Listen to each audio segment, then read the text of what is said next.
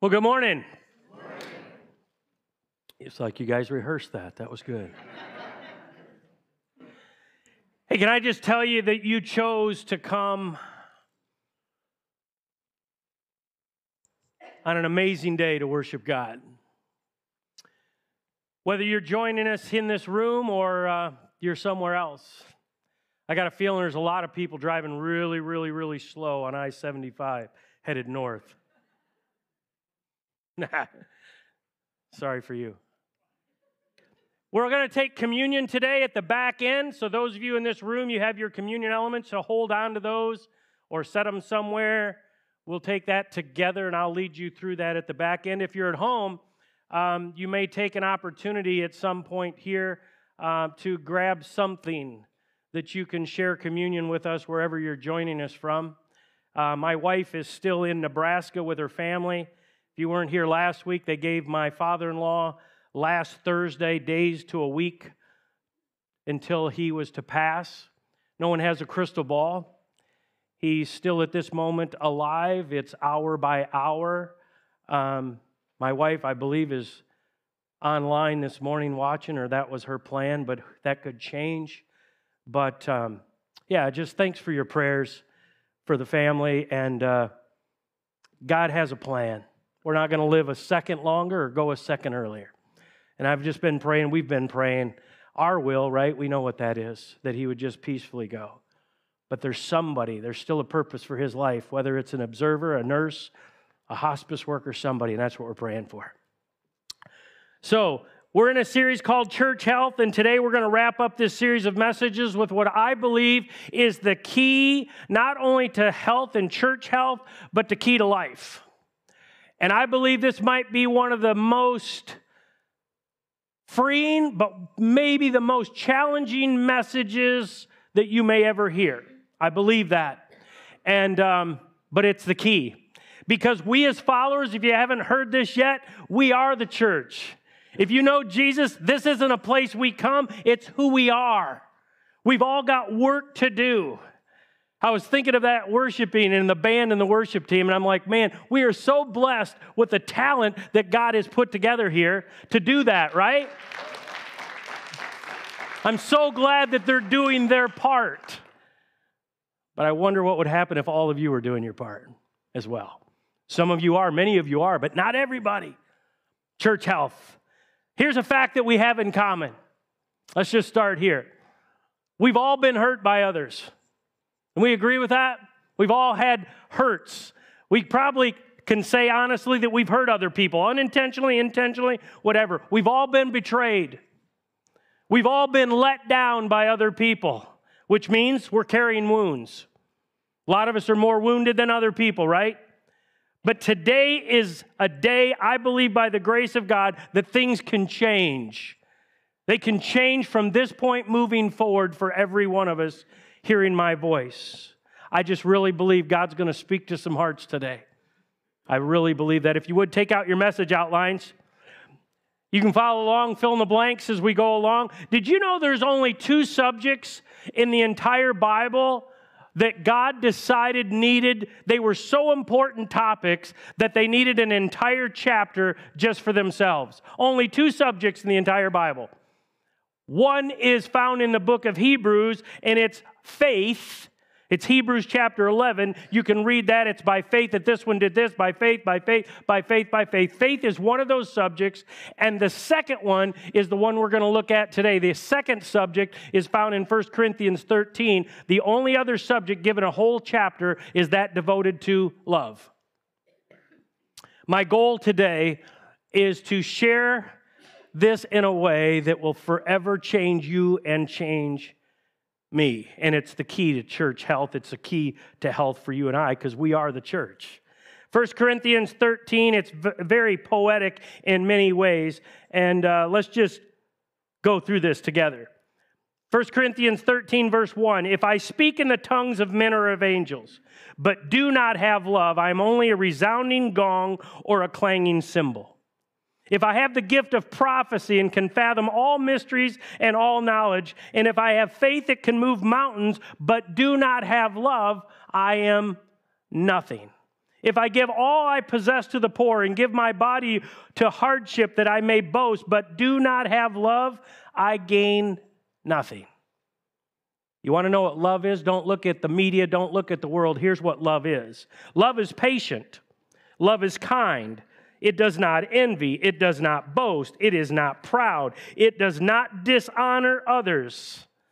It is not self seeking. It is not easily angered. It keeps no record of wrongs. Love does not delight in evil, but rejoices with the truth. It always, always protects. It always trusts. It always hopes. It always perseveres. And I'm going to ask everybody, wherever you're joining us from, to join in in reading verse 8. Let's read it together. Love never fails. Let's say it again. Love never fails. I could go all kinds of places with that statement in our culture today. Anybody like famous quotes? I like famous quotes. I was going through some of the quotes that have kind of been woven into the fabric of at least my life, things I've heard over and over and over. Probably you've heard some of these. I, I made a long list and I'm like, boy, that's way too long. I, I think people get where I'm going, but I, I do love these. Um, we've heard quotes like this It's better to have loved than to have never loved at all, right? Alfred Tennyson said that. Knowledge is power. That's another quote. Francis Bacon said that. Here's another one To err is human, to forgive is divine. Alexander Pope shared that. Here's another one God helps those who help themselves. How many of you thought that was a Bible verse? Be honest. Some people, I've had people say they think that's a Bible verse. That's not a Bible verse. God doesn't help those who help themselves, He helps those of us who can't help themselves, which is every single one of us. I'm glad God doesn't just help those who help themselves. Before I give you this last quote, that I believe is the key to health, and actually it's the springboard, it's the main focus of the entire message today. You're going to hear it over and over and over because we need to get it. It needs to go from our head to our heart into our lifestyle every single day because if I haven't told you, it's the key to health. It's from a man that maybe some of you have never heard about. Some of you may recollect this person's name. He was a professional baseball player from 1927 to 1948. He was inducted into the Hall of Fame for Major League Baseball in 1982 as the first African American pitcher ever to be inducted into the Hall of Fame. His name, Leroy Satchel Paige. That's him. How many have heard of him? Okay, decent amount. Let me tell you something about Satchel Paige you probably never knew. The amazing thing about this African American baseball player, Satchel Paige, was not just that he was a great baseball player, not only was he a great baseball player, but he was the only black man on the field pitching. He was most the only black man on the field at all, and he was criticized. He was criticized. He was ridiculed. He was screamed at. He was racially slurred over and over and over, and not just by the opposing teams and fans, but by his own fans of the team he played for. They would yell slurs at him. He would get threats. He would hear the most disgusting, vile things that a human being could hear from another human being. And this is a story that can be verified. One of the teams that he played had a plan. And their plan was to humiliate Satchel Paige. And so what they did is they put their very four best hitters one, two, three, and four in a lineup. Now, if you know baseball, you don't necessarily put all your power hitters up front. You kind of do a, three people and then a power hitter, and then three and a power hitter, so you can get those people on base and somebody else hopefully can hit them in, right? But they decided they were going to put their very best, strongest hitters right up front one, two, three, four and try to knock him out of the game. Well, Satchel Paige heard about this. And he was not necessarily happy about it. He had enough ridicule, enough fans that beat him up verbally everywhere he went. And so that day, Satchel Paige came up with his own plan.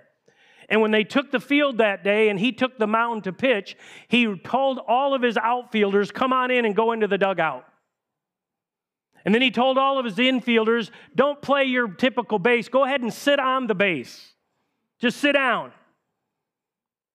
And Satchel Paige faced batter number one, batter number two, batter number three, and batter number four, and he struck every single one of them out. They didn't even put a bat on the ball. Yeah, that's pretty cool. Satchel Paige played in a time where often he played two games in one day and pitched both of them. Later in life, get this Satchel Paige pitched three innings for Kansas City when he was 60 years old. That's unheard of. and Satchel Paige had some famous quotes. Some of them I find pretty humorous. He said, if you want to be a big a good pitcher, if you want to be a great pitcher, just keep the ball off the fat part of the bat. That's amazing. That's pretty easy. Just don't let it, the ball hit the fat part of the bat. You'll be good. He says this, how about this quote? Work like you don't need the money. He also came up with a famous quote that you probably know, but you didn't know it was his. He said, Dance like nobody's watching. Satchel Paige. But then the phrase that I believe is the greatest quote ever that Satchel Paige said, and he lived it out. And if you and I will live this out, it will change our life like it changed Satchel Paige's life. I believe it's the key to living the life Jesus modeled for us as his church to live out in this world.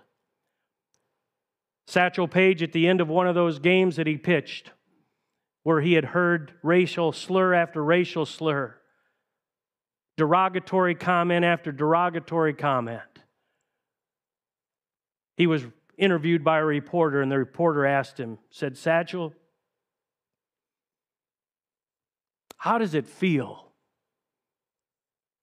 to hear all of those things that people are shouting at you from the stands. How do you take that night after night after night and still go on as if it doesn't affect you? And Satchel Paige said this it's on your notes. He says, You got to love like you've never been hurt. Wow. You've got to love like you've never been hurt. That's what you choose to do. Everyone that's hearing my voice, can I tell you, you want to know the key to church health? You want to know the key to not allowing your outside influences to, to, to distract you, to destroy you from the inside out. We've got to love like we've never been hurt. Satchel Paige, of all people, knew what it was like to be literally dismantled by someone else's mouth. He'd been lied about. You've been lied about. You are going to have conflict. You've already had it in your life, and so have I. You're going to have conflict, probably, if you're like most of us, with people that you love, people maybe in your own family. You're going to be stabbed in the back. You're going to be misunderstood. And you know something? When I talk about you being stabbed in the back, lied about, gossiped about, some of you, for some of you, you already have a name and a face that popped up in your brain.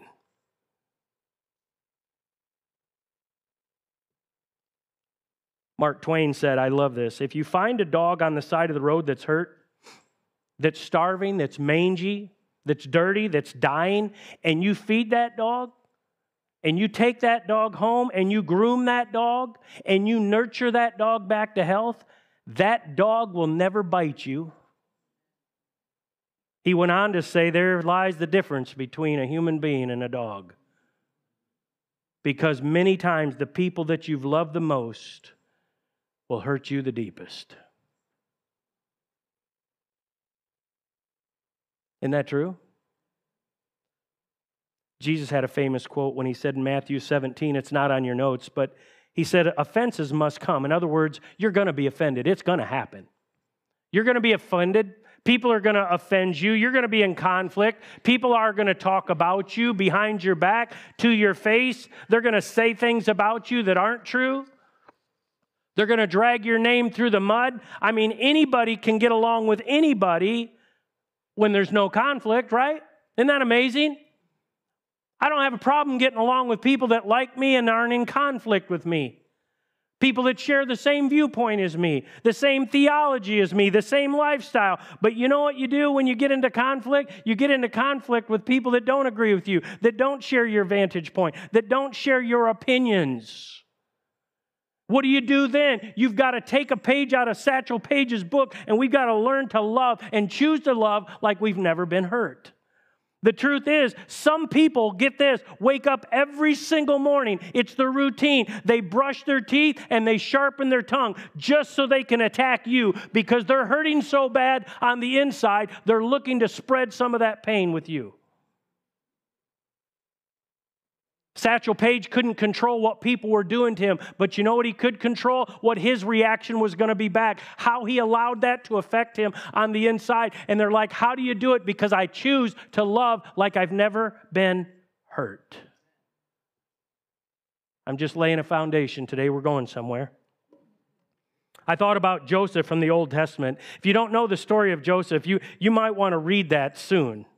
But I love the picture where he's standing and if you don't know the story, his brothers, his own brothers, his own family, threw him in a deep pit. They didn't like his, the brother. The brothers didn't like him. They, and they tortured this kid, right? They, they lied about him. They did all these things, and, and all of a sudden, God had a different plan. And if you know the story, Joseph goes on and on and on, and he gets to be a big shot, quite honestly. And he's in charge of the whole kingdom.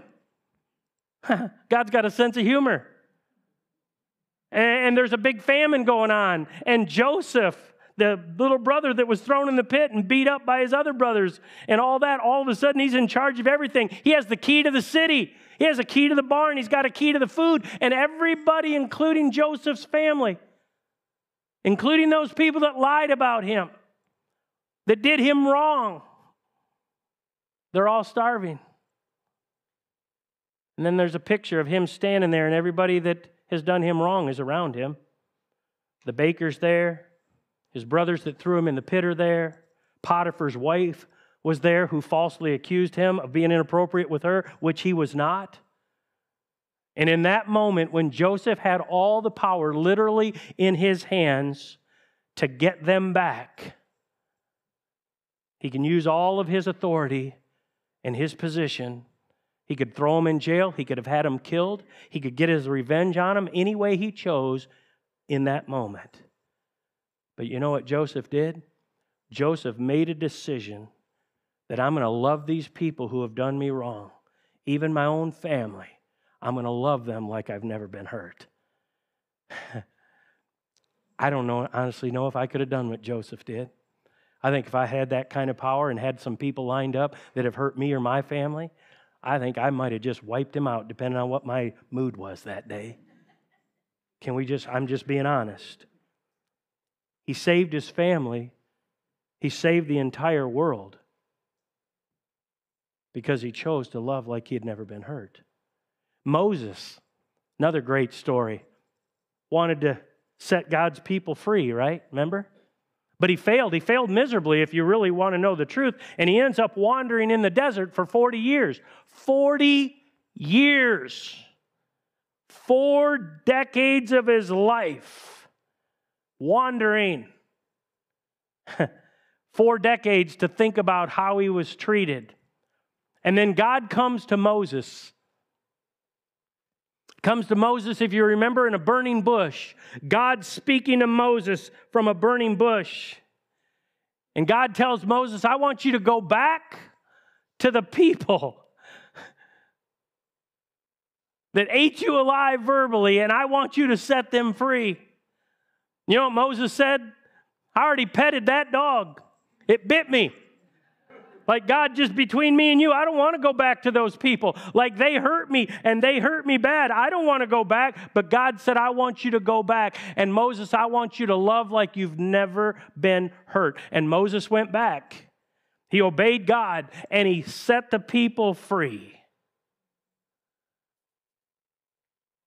It's amazing what God can do in a life of a person that will love like you've never been hurt.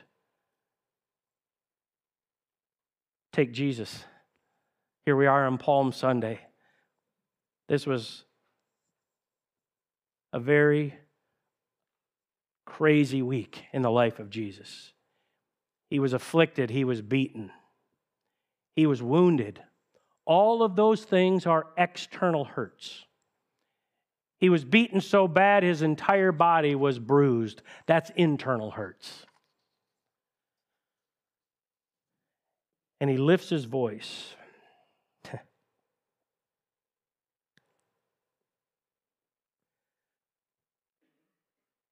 on a cross, and he didn't wait for them to ask for forgiveness.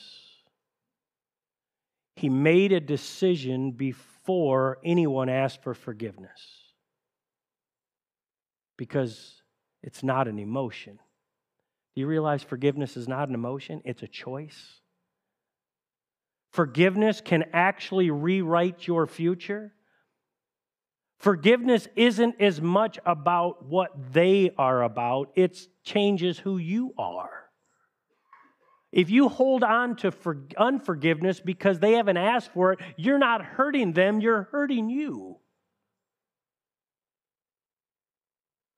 If you look at the Christian life living like Jesus, it's really just a journey of forgiveness.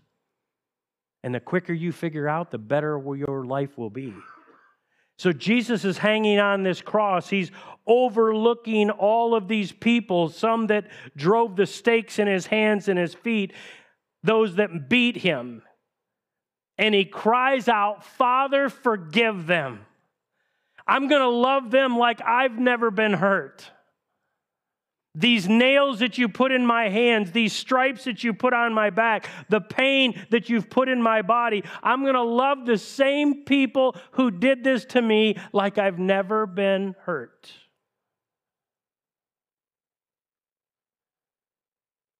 I guess what I'm trying to say, there's so many situations in our lives where this applies. I often wonder driving around if every house physically fell on the outside that is already broken on the inside, how much vacant land would we have? Even the church, we often don't know how to love each other. And if anyone is going to get this right, if anyone is going to get this right, it's got to be the church. And you and I, if you don't know, we are the church, which means we've got to get this right. We're the body of Christ. And the body of Christ as a whole is full of parents who are even estranged from their own children. Do you know that? I mean, I hear things like, I haven't spoken to my child in a year. We just don't get along. I hear grandparents say, We have a six month old that we've never met because me and my daughter, me and my son, we had a disagreement. We had a conflict a couple years ago, and we haven't talked since. Brothers not speaking to brothers, brothers taking brothers to court.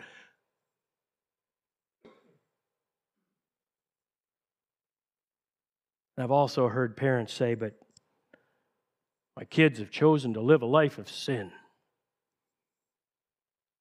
So I had to cut them off.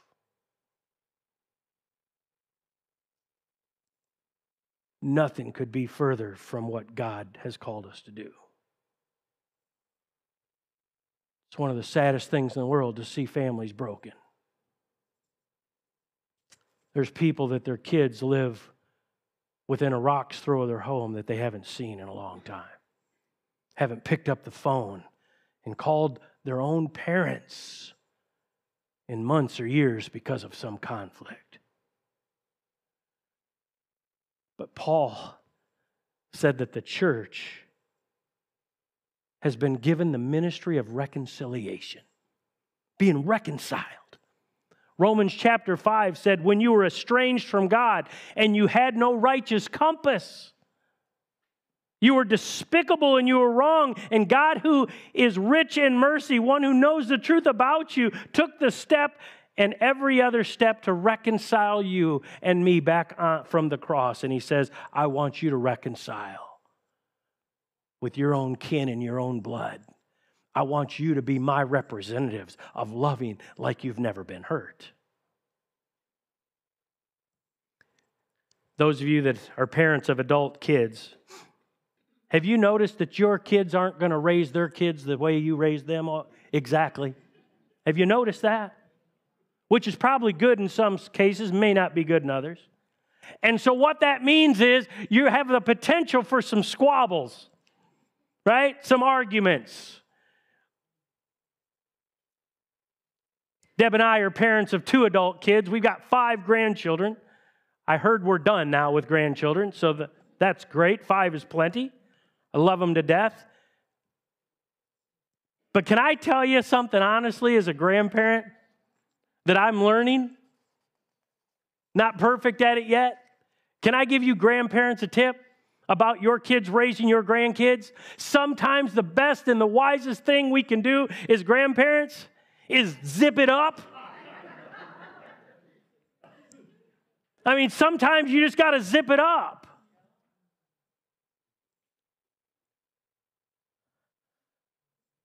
I looked up an interesting word this week nitroglycerin.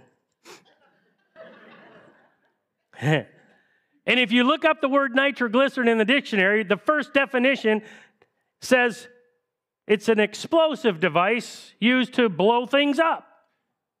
And then the next definition right under it says, or it's a small pill that can heal your heart. Now, wow, how ironic. Somebody's having a heart attack and they have a nitro pill. You can put it under their tongue, it quickly dissolves and it can heal their heart. But nitroglycerin, used another way, can blow things up. Your words and mine are nitroglycerin. They have the power to blow things up in a quick hurry, or they have a, the potential of healing a heart. If you and I learn to love like we've never been hurt, our nitro can heal a lot of hearts. It can heal a lot of families. It can heal our own family. It can heal relationships. That's the power of your tongue. So when you get up and brush your teeth tomorrow, don't sharpen your tongue. Choose to use your tongue in a way that heals hearts instead of destroys lives.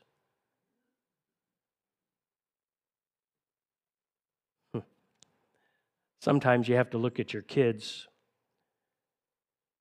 who have made bad decisions. Sometimes you have to look at your kids that you may not agree with all of their choices or their lifestyle and say, I love you. I may not approve of everything you're doing, but as long as you live,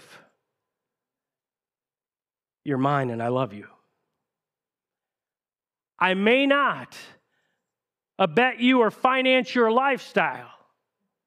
If you choose to live that route, that's your choice, but nothing is going to stop me from talking to you and loving you no matter what because I'm going to love you because love never fails.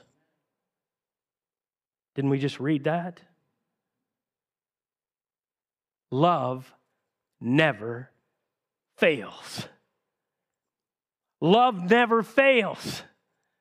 Love doesn't come based on someone's choice or their decision of what they do to you. Love never fails. It never fails.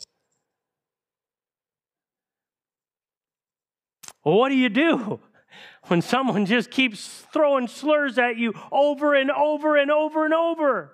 Satchel Paige, you love like you've never been hurt because that's on them. It doesn't have to destroy me. Peter in the Bible asked Jesus a question along this line. Peter, to me, if you don't know much about Peter, he, he's an interesting guy. I really like him. He's what kids today would call, he's turned all the way up. I can relate to Peter. I mean, Peter, he, if you know him, he, he'd cuss you out one moment and he'd preach to you the next. He'd build you up with his words once and he'd cut your ear off the next. I mean, that's Peter. I mean, Peter, he was an interesting guy. I think he probably listened to DMX. You guys know that? Y'all about to make me lose my mind up in here, up in here. You know what I'm saying? Y'all about to make me do some time up in here, up in here. I can relate to that as a dad. There's been a couple of times, honestly, something that's happened to one of my kids, something that I saw my wife get treated badly or lied about or mistreated, whatever. And there's part of me, listen, I just wanted to go somewhere up in here, up in here. Y'all know what I'm talking about? You guys are acting holy. How many dads know what I'm talking about? Yeah. You guys, oh, it's Palm Sunday. I'm acting all holy. Listen, I've been there. And anyway, Peter, who's turned all the way up, he asked Jesus one day, he said, Jesus, how many times? Peter was asking Jesus about a mathematical formula about how many times do I got to forgive somebody that hurts me? The religious folks of the day, the Pharisees, they taught that you have to forgive three times in a day. Well, Peter's trying to pump up his spiritual resume, he figures he'll just double what the Pharisee says and add one. So he says, Hey, Pharisees say three times. What do you say, Jesus? Like, I'm thinking like seven times. Like, whoo! Jesus is going to think I'm spiritual, like you're doubling and adding one. Peter, you, you are one spiritual dude. And Jesus said, No, no, no, no, no, not Peter. No, no, no, not seven times, Peter, but seven times 70. 490 times in a day. You know why? Because Peter's part of Jesus' church and he wanted him to love like he'd never been hurt. So you just keep forgiving, is what he was telling him. Because if you love like you've never been hurt, you can just, yeah. Does it make it right? No. But they're not going to change you. Point number one told you we were going somewhere. Got the foundation laid now. I'm about out of time now. Too much up in here. Anyway, point number one about forgiveness. Because you can't love like you've never been hurt if you don't have forgiveness. Forgiveness is not about keeping score, forgiveness is about losing count. You didn't even get excited about that. Do you hear me? Forgiveness is not about keeping score. Forgiveness is about losing count. That's what Jesus said. That's how you're healthy. That's how you love like you've never been hurt. You got to open up. You got to be open to forgiveness. The first step to reconciliation is you got to be open. You got to be open to that person. You got to be open to that parent. You got to be open to your kid. You got to be open to a brother, open to a neighbor, the sister, the grandparent, the person that did you wrong, the person that was lying about you, talking behind your back. You're not saying what you did is okay. You got to be open, though, to reconciliation because it brings healing. Doesn't mean you got to be best friends with everybody but it means you're open, you're taking baby steps, you're creating healthy boundaries. Can I tell you something about parents? You've got one set. When they're gone, they're gone. I can tell you that from experience. I can't tell you how many funerals I've been a part of to see someone literally sobbing out of control over their dead parent that they begged. I wish we could have had one more day where I could have said, I'm sorry, that I wish I would have picked up the phone that I hadn't picked up in years. It's too late then.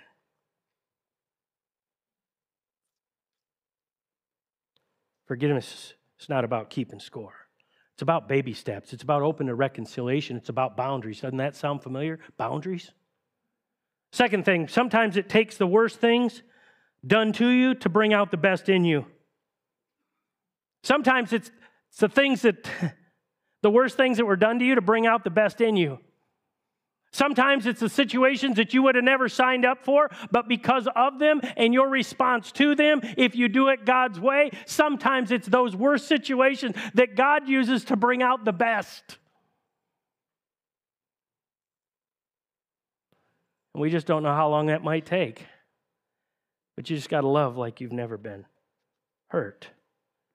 Our God is a master at taking death, burial, and turn them into resurrections. If God can raise someone from the dead, he can raise a dead relationship. But we've got to do it his way. And lastly, I want to say this, and I've always heard my whole life that there's only one unforgivable sin, which is blaspheming the Holy Spirit, which means rejecting Jesus. It means you go through your whole life and you reject Jesus. Once you die, you can't get right with Jesus. It's too late. So that's an unforgivable sin. But I'd actually argue that there's a second one. I'd actually argue that there's a second sin because of what Jesus said, and that is this it's unforgivable not to forgive. It's unforgivable not to forgive. And let me tell you, when a person gives their heart to Jesus as their Savior and Lord, the Bible says He forgives that person totally and completely. But Jesus says to us that if you don't forgive others, your Father in heaven won't forgive you. He puts a high price tag on forgiveness. How could you think about this? How could you ever refuse forgiveness to offer that to someone that hurt you, knowing that you've been forgiven by the King and Kings and the Lord of Lords for everything you've done wrong? How could you be a recipient of total forgiveness and refuse to hand it to the next person? You don't understand forgiveness. The key is loving like you've never been hurt. I want to pray for you today. I want to pray for your family in this season. It's time for somebody to get open. Open to reconciliation, open to forgiveness, open to loving like you've never been hurt. Look at what Jesus said to his church in John 13 35. Here's a litmus test that he gave to the rest of the world. By this, everyone will know that you're my disciples by this, everybody's going to know that you belong to me if you just say you're a Christian. No. If you listen to the right radio station, no. If you send your kids to the right school, no. If you have a great Christian bumper sticker, no. He says, This is how the world will know that you're my disciples. If you love one another. If you love like you've never been hurt, that's why they'll know. They're going to watch you if you do it my way. And they're going to say there's something different. This is otherworldly. They live as if they've never been hurt. They live and love like it never can fail. I'm going to close with this somewhere in this community today, there's probably an 18 or a 19 year old girl that's in a hospital having a baby. And her boyfriend's there. And her Christian parents are there and they're upset. They're not even talking.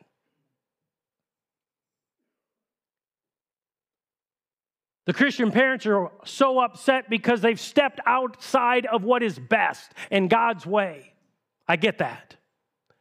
But what they don't realize is what they need now, that couple, what their daughter needs now is for a mama who will walk in that room with tears coming down her face and say, I'm here and I love you and I'm going to help you and I'm going to show you how to change diapers and I'm going to show you how to prepare bottles and I'm going to show you how to care for that one of a kind, unique masterpiece that God made in you, even though it wasn't done the right way. That's what love does. Somewhere there's a husband or there's a wife that's un, been unfaithful to a mate, and legally you could separate. Spiritually, you have grounds to separate. But maybe somebody hears that today and says, you know what? But maybe God wants to do something in our marriage, in our family that could happen if we're open to doing things God's way.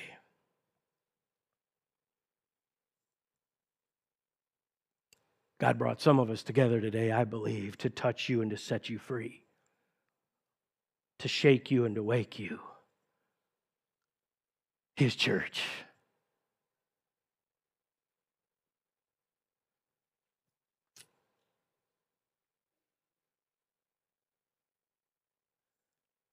Let me pray for you. With our heads bowed and our eyes closed, Father, in the name of Jesus, I, I speak peace over every relationship here every marriage here, over every family that's tuning in. I pray for reconciliation in an amazing way. Let families hug, let them eat together. God, some of us will be gathering with family this next weekend, and some of us probably aren't looking forward to it. How timely that we can do some things different in love like we've never been hurt. God, the reason we can love and you can tell us to love like we've never been hurt is because you were the example on the cross of loving and forgiving those that hurt you. God, may your church, us, love like we've never been hurt. If you're here today and you've never given your life to Jesus, can I tell you, you've come at a great day. Today's your day. You can open up your heart to Jesus, turn from your sins, turn to Him. That's called repentance. My way is not working, God. It's wrong. I turn to you. I come to you. I give you my heart. I give you my life because you gave your heart and your life for me. God, I want your forgiveness that you offer that cost you your life. But you didn't stay dead three days later on Easter Sunday. You rose from the dead. And you're defeating death means that I can defeat death if my faith and my trust is in you. God, I need forgiveness. I want it. I want to be in your family, adopted, un- never to be unadopted. I always thought I didn't measure up. And the truth of the matter is, you don't. But in Christ, that's the amazing grace. He gives you what you don't deserve. We're going to talk about that on Easter. If that's you, right where you're seated, right where you're at, even if you're driving really slow, coming back, Say, Jesus, thanks for dying for me, for offering me what I don't deserve, for loving me like what I've done has never hurt you. So, God, right now I give you my heart. I turn from my sin, I turn to you. I repent. And with everything in me, God, I say, I'm sorry. Come into my heart, save me, forgive me. And from this day forward, I belong to you. I'm your son, your daughter. I'm your church. Use me, my time, my talent, my treasure to impact others. I give you all the praise in your name. Amen. If you would take those communion elements that we gave you, if you're here today and you've never given your life to Christ, then this really means nothing to you. So you, I would encourage you, or especially if you have kids with you, that and they haven't made that decision, this really isn't for you. This is for every one of us that maybe even today gave your life and heart to Christ. Because what communion is, is Jesus said every time you do it, we're to remember what he did for us. And you know what he did for us? His body was broken, it was beaten, it was tortured. Because without the shedding of blood, there's no forgiveness of sins. And so Jesus allowed his body to be beaten and tortured. He took what your sins deserve and mine deserve. And so when we take communion, we're to take this bread and remember it's symbolic. It represents Jesus' body, he said, which has been broken for you. And whenever you take communion together, I want you to look back and remember what I went through so I could offer you the greatest gift that you could never deserve. And so when he sat with his disciples before he left, he said, Take and eat. This represents my body, which is broken for you. Do it in remembrance of me.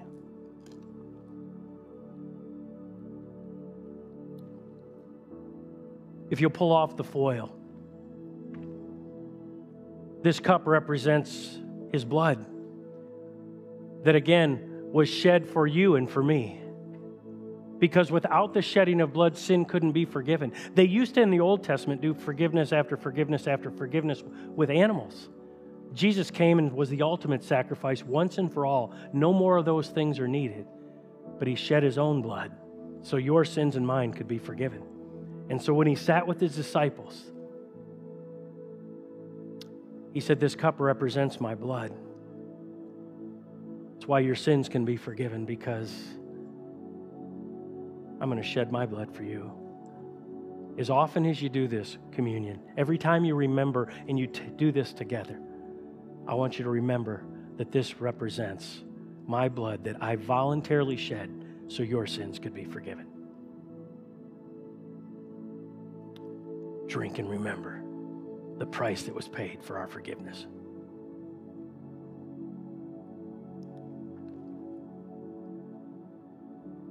If you'll hold on to those cups so the little bit of juice doesn't stain seats or carpet, hold it upright. When we dismiss, just here in a few moments, ushers will have yellow buckets. You can drop those in there. Please don't leave them in the cup holder or on the floor or on the arm of your chair. Um, let's pray together. Jesus, thank you so much. Thank you for your body that was broken for us. Thank you for your blood that was shed for us, for our sins. Jesus, thank you that uh, your word is still alive. And God, thanks for the privilege that we have this week to love like we've never been hurt, to invite people to a place for Easter Sunday to join us so they can hear about a God who loves them unconditionally. Let us have conversations. Let us make conversations happen. Let us share your love. We say thanks. We love you. We give you the praise in your name. Amen.